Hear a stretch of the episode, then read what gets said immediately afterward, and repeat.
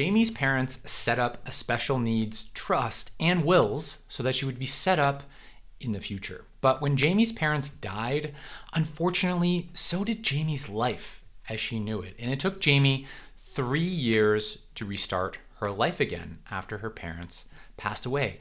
And I don't want this to happen to your loved one, and I don't want those residual impacts to happen to your family and other family members. So, along with a special needs trust, or in Canada, a Henson trust, there's three very important things that you need to do to help set your loved one with a developmental disability or autism up to live a good life, or what I call an awesome ordinary life, even after you're gone. And I'm gonna walk you through these three keys. So make sure you watch the entire video to get these insights. Even though Jamie's parents thought they had done the right thing, and they did within setting up that special needs trust and their wills, you know, to make sure Jamie had what she needed to live her her life, there was some things missing. You know, you might be asking, well, Eric, what what is a special needs trust or what is a Henson trust? So let me just pause here before I get into those three keys and explain just to make sure we're all on the same page. So a special needs trust is a legal agreement typically set up by a parent that really ensures assets, which is often money, could be property, life insurance policies are held in an account and used to support your loved one. Okay. This would mean that there's someone else administering the money in the trust on behalf of your loved one, which protects your loved one's social benefits, government benefits, so that your loved one can continue to receive those, right? And still have access to the funds that you've left in your estate. So let's bring it back to Jamie. So her parents set this up, but they forgot to set up these three keys, or they didn't get to setting up these three keys, which is why Jamie's life got put on hold for three years. So let's dive into the three keys. The first key really revolves around Jamie's life still being dependent on her parents, right? Uh, so when her parents were no longer around, her life fell apart because she was dependent on them. So, what Jamie's parents could have done is work on reducing the dependencies that Jamie had on them. So, what does that mean? That means increasing Jamie's independence and capability in a variety of ways, right? And this is going to take some time, some intention, but this is why you need to start now, right, on working on this, but preparing your loved one for more independence. And part of that can be interdependence with other people. I'll mention that a little bit later in this video. Um, but it's super important that preparing your loved one for independence is worked on and done. That is the first key, right? Preparing your loved one for more independence. The second key is really being clear on how that money in the trust is to be spent. So, in this case, it was Jamie's brother, that who's the trustee, the discretion on how to spend the money. But if they're not involved in Jamie's life and what Jamie's best life or awesome ordinary life looks like, how do they know how to spend that money to best support Jamie?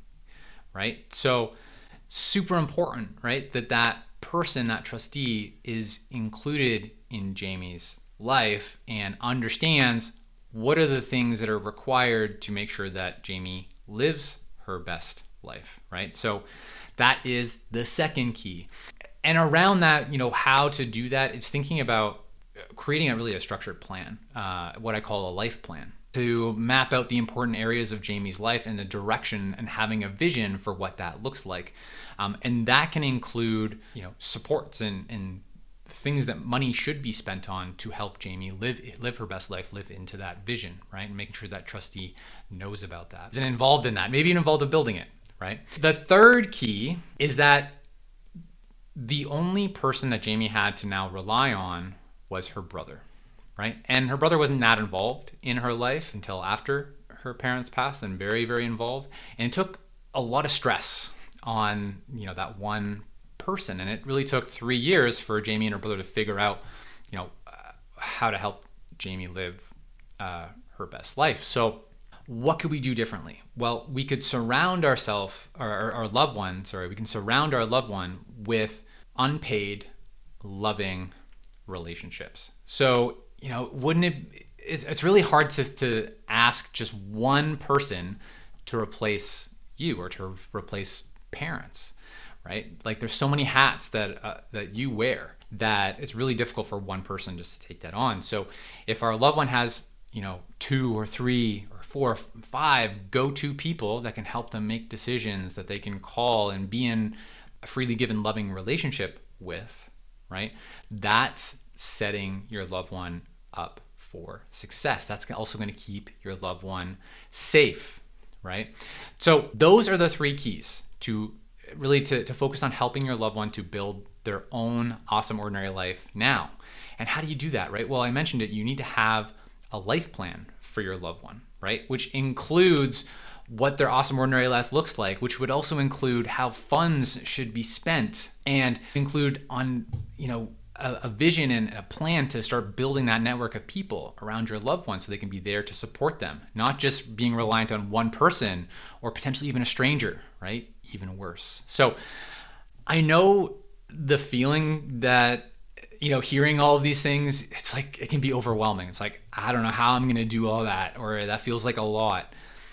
Here's what i want you to know. I've seen many families do it. I support families that do it.